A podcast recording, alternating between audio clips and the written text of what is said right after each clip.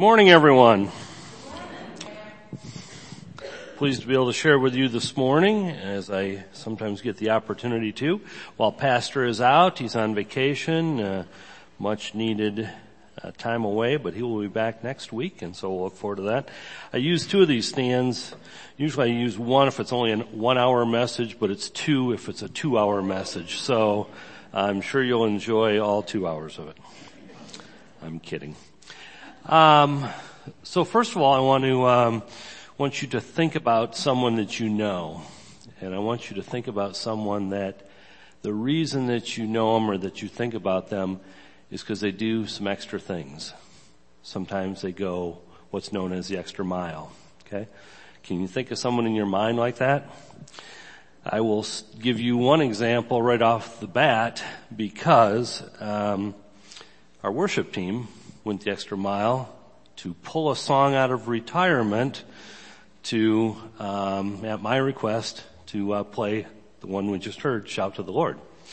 So sometimes people go the extra mile, and then of course there are some people that don't go the extra mile. Okay, now maybe you encountered someone like that when you were you know, calling a company, you were trying to get them to do something, or you're going through a drive-through and maybe they didn't go the extra mile.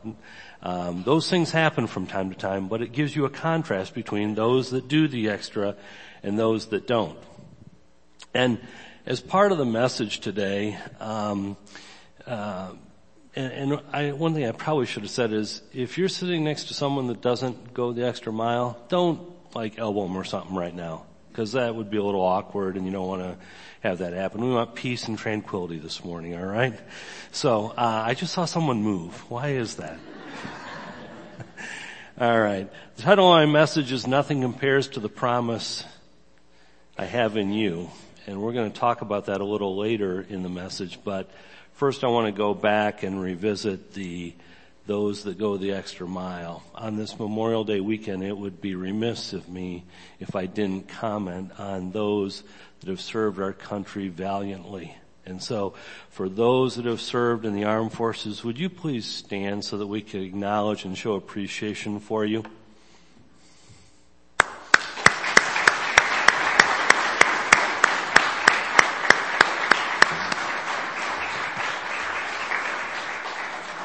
Thank you very much.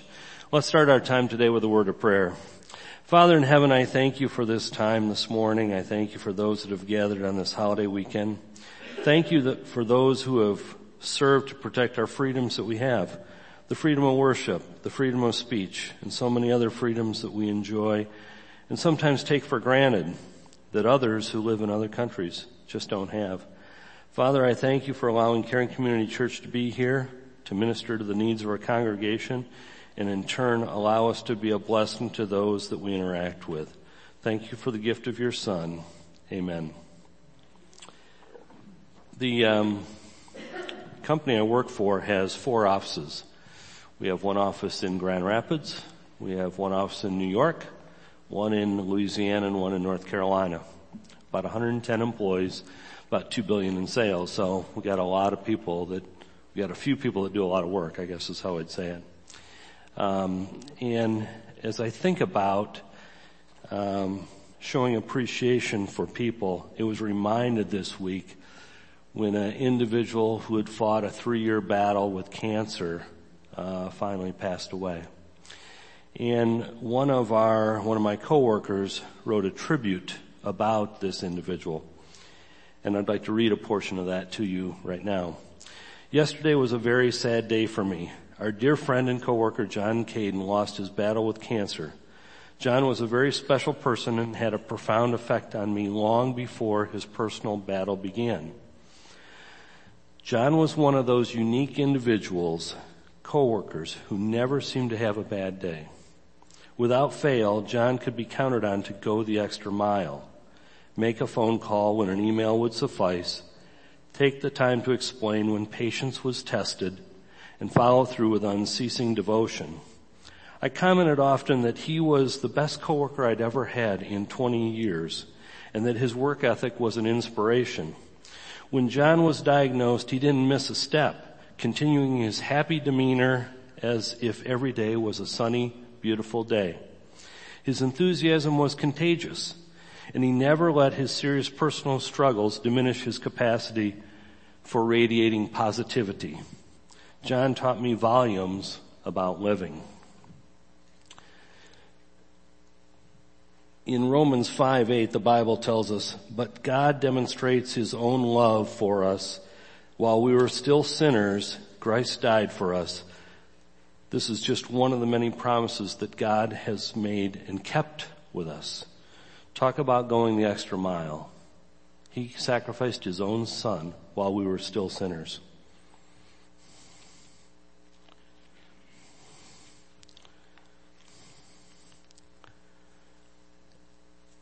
One of the things that I um, sometimes think about, we all have our own memories, right?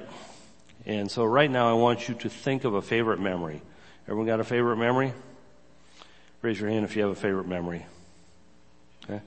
How many people didn't understand the question? Thanks, Tim. Um, so focus on that favorite memory for just a second, whatever it may be. Actually take a moment, if you will, to reflect on it sometime later today. Maybe thank God for that favorite memory because it is there with you. Some of you may know I'm kind of a sports fan of sorts. Uh, in fact, I took a little bit of harassment this morning for not wearing green when I when I walked in, as if I have anything that's green in my closet. um, anyways, in the sports world, sometimes people say, "Well, who's on your Mount Rushmore?" Now, Mount Rushmore is a national uh, monument in uh, South Dakota, and there are four presidents whose faces are carved into this mountain. The part about Mount Rushmore that works with the sports world is people say, who's your favorite fill in the blank? Okay? So maybe you say, who are the best quarterbacks of all time? Who are the best, who's the best, four best shortstops of all time? It's a way of recognizing people that are, you know, his, or, um, you know, great experiences or perform at a very high level. Occasionally you might, you could even say, who's, who are the four best college basketball coaches that are out there. And just, you know, if someone wants to shout out a name, oh, I see Lindsay's hand in the air. Who do you think that would be, Linz? Oh, Tom Izzo. Wow, what a surprise. Okay, we'll put Tom Izzo on the Mount Rushmore of college uh, basketball coaches. But you get my point is that it's a favorite memory or someone that you look up to, someone who has done something to deserve something and um, usually through accomplishment. Think about that as it relates to your memories. You have three or four memories that are kind of the fabric of your life, and those are ones that you can kind of relate to and always call upon in times of trouble sometimes, and also in times of um, you know just feeling good about what's going on. I want to share a couple uh, uh, stories that I have that are going to focus a little bit on that when my children were younger, uh, Jennifer and Lindsay, I would make it a point to try and get together with them on a somewhat regular basis. And one of these experiences led me to kind of a kind of a unique experience. Um, I would take them out to lunch. Tried to do it once a month. Probably didn't always happen, but during the school year. So I'd sign a note in the morning, give it to them, pick them up at 11:30. We'd go to Arby's or Pizza Hut or McDonald's or wherever we went to, and um, when we did that, we just sit and talk for a little bit. Now, I gotta remind you, that was 20 some years ago.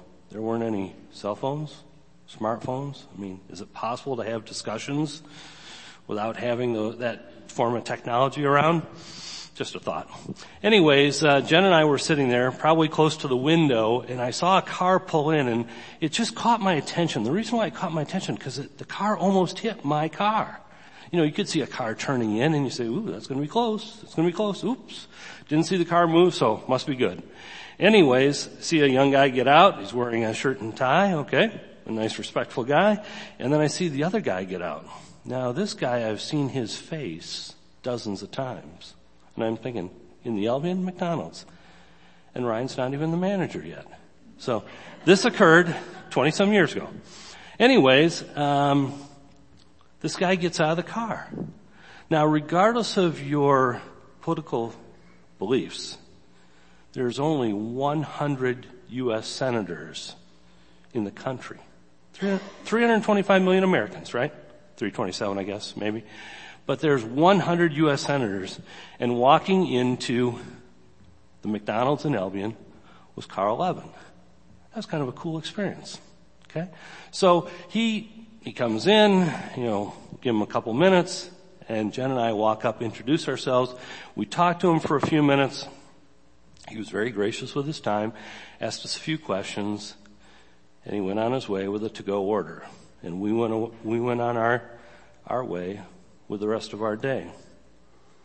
But that was a memory, and it was created by asking her to go to lunch, by doing something a little bit different than normal you know, it's the monthly op, or the monthly lunches that created that opportunity, but the memory is there with us for some time ago. And sometimes these memories can be in other forms and fashion, and they don't have to be always Mount Rushmore experiences, but they create memories. Now, anyone recognize that? You know, okay, we got some people that play. That's good. So many years ago, when Lynn and I were first dating, you kind of have that time period of you know, get to know the family type thing. I was over there on a Thanksgiving. We had dinner. It was great. I didn't fall asleep. And someone suggested, why don't we play Uno? Now you all know Uno, right? We'll go over a few of the basic rules. Seven cards. First one to get out is the one that wins. Uh, if you get down to one card, what do you have to say? No. Okay. And if someone doesn't say that, what do you say? Yeah, didn't call Uno, right? And so what do they get? Another card. Okay, everyone knows the game pretty good. Okay. Well, I knew the game as well. And I thought to myself, you know, this is my opportunity to really show how good I am at playing Uno.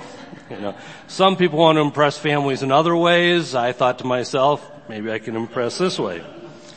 Um, so anyways, it's a, me- it's a game that's really meant to reward people that pay attention.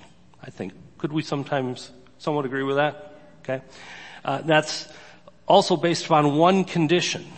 That one condition is it is your desire to win the game. Okay. I grew up in what I'd call consider a fairly competitive family.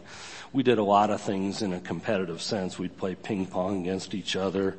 You know, I think my brother enjoyed beating me like 21 to nothing if he could. But um, it was a competitive environment.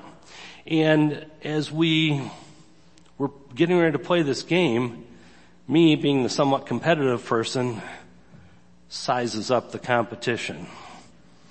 Okay? Got Linda, her mom, her grandmother, two sisters, and me. I'm thinking to myself, mm-hmm, it's gonna work out okay.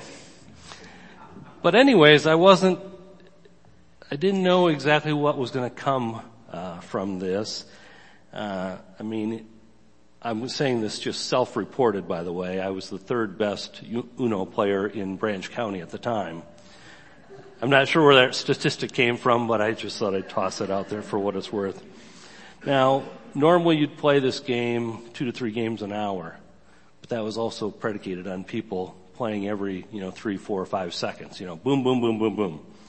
Well, Linda's told me a few times in our marriage that uh, my eyes can have what's called a piercing effect, or a uh, when I want someone to do something, I kind of look at them and I don't even realize I'm doing it, but in her mind, and I think it's probably true, I'm saying, "Why don't you play a card?"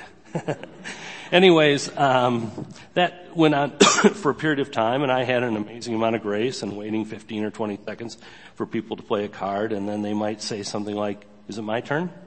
Or um, what was led. Um, and I think to myself, ah, I got to just be a little bit different on this.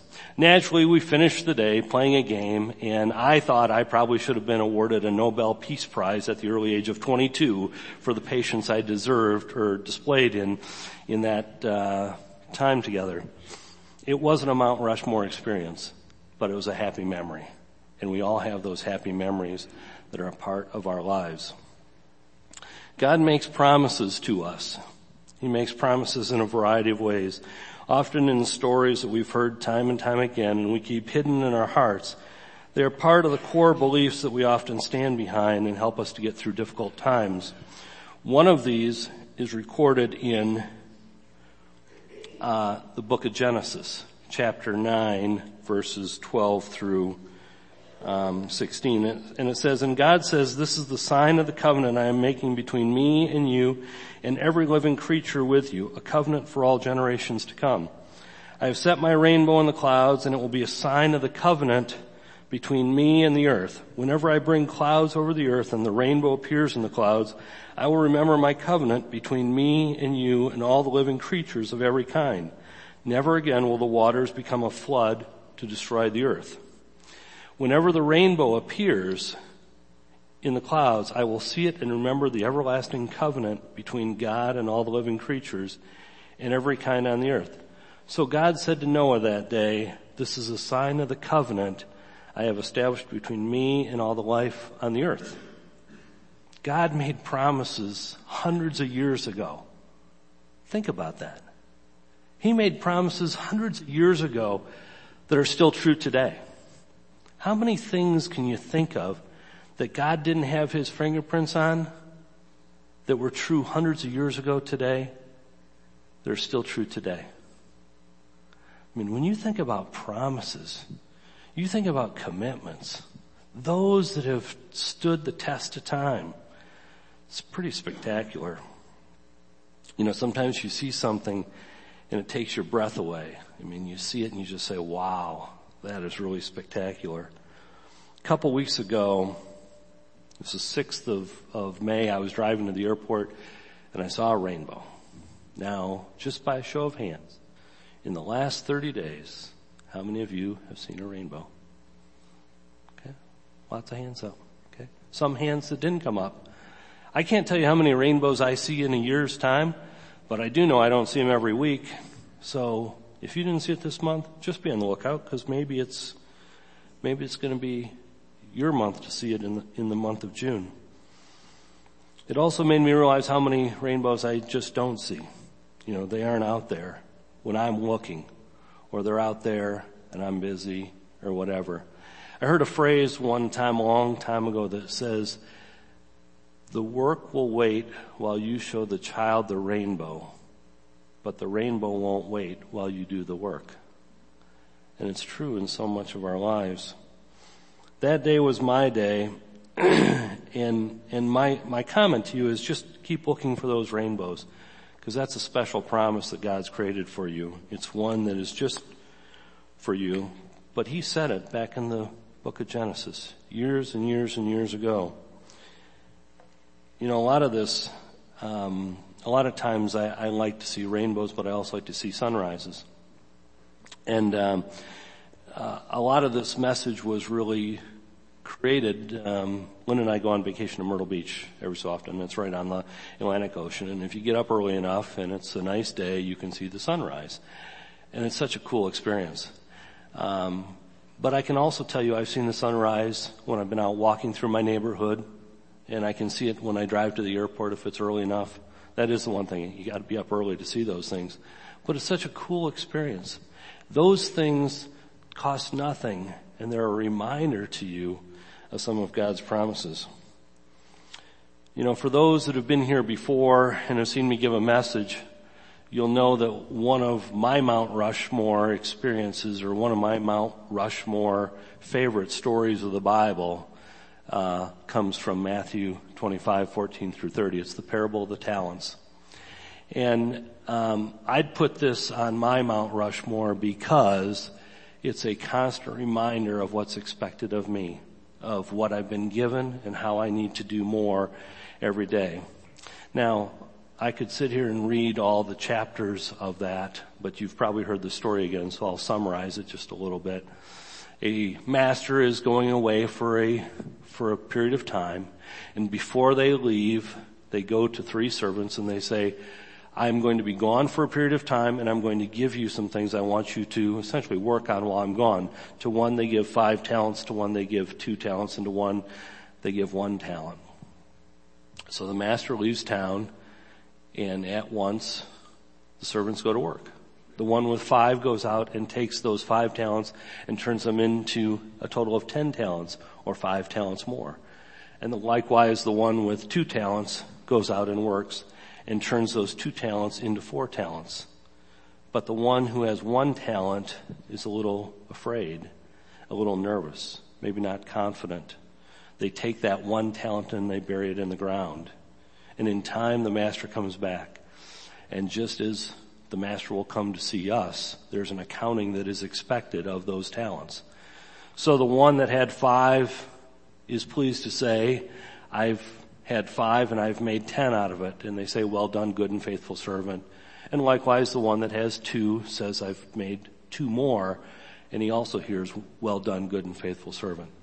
And finally, as you know in the story, they get to the last one who says, I had one talent. I was afraid that you would expect too much.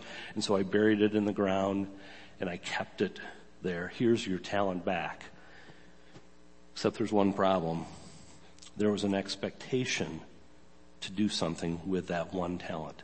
Whether it's one talent, five talents, 20 talents, doesn't matter. The expectation is you'll do something with it. And it didn't end up very well for that person who had one talent and didn't use it.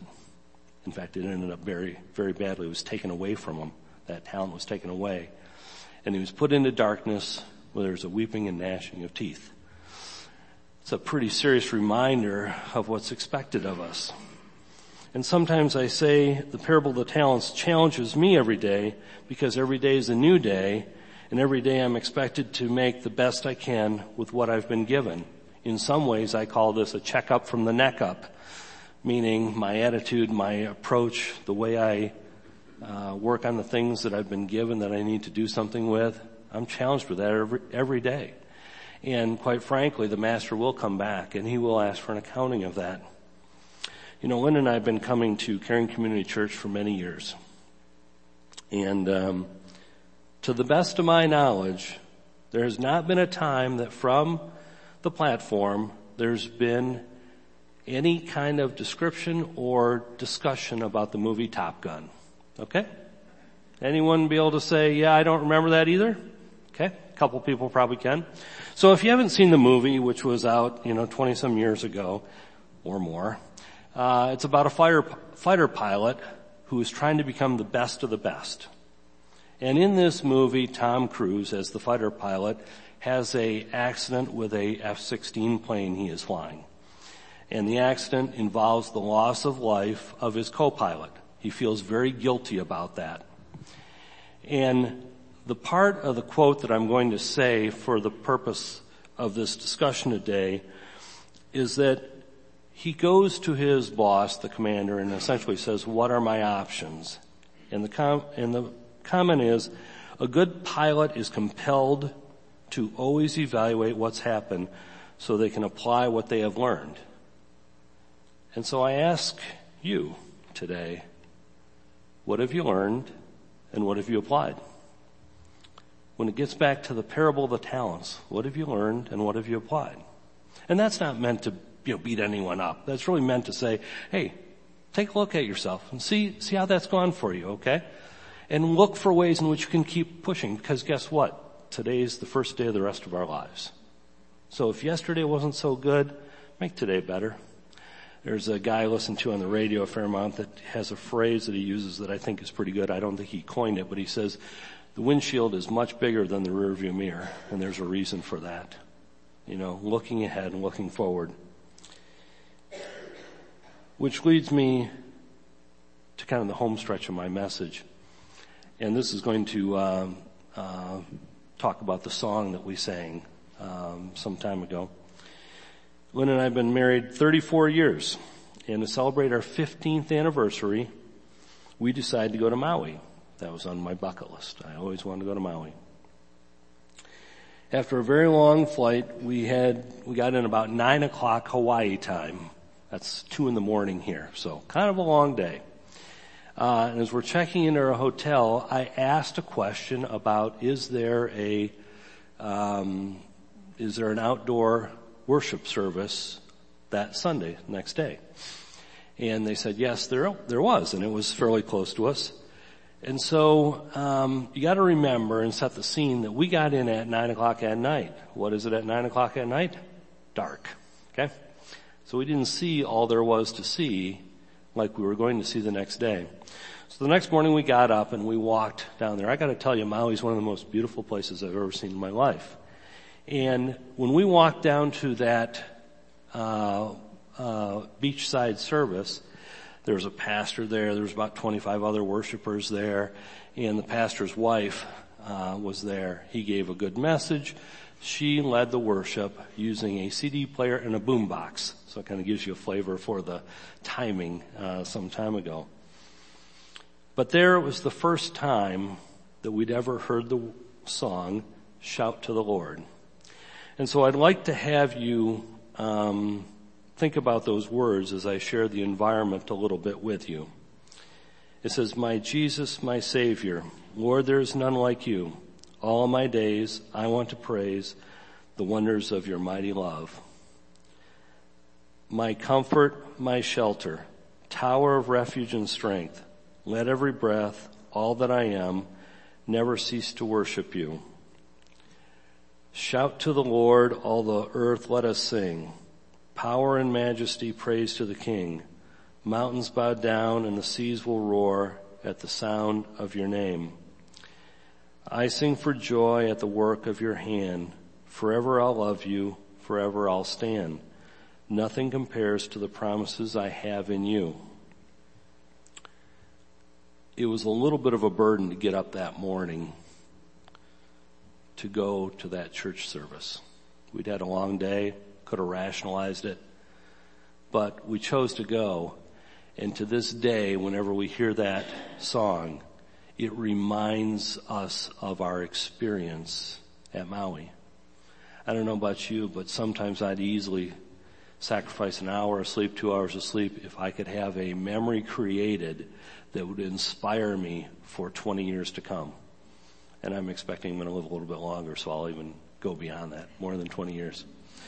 The point of the matter is, is that there's really some great opportunities out there, but sometimes you have to go looking for them. Now,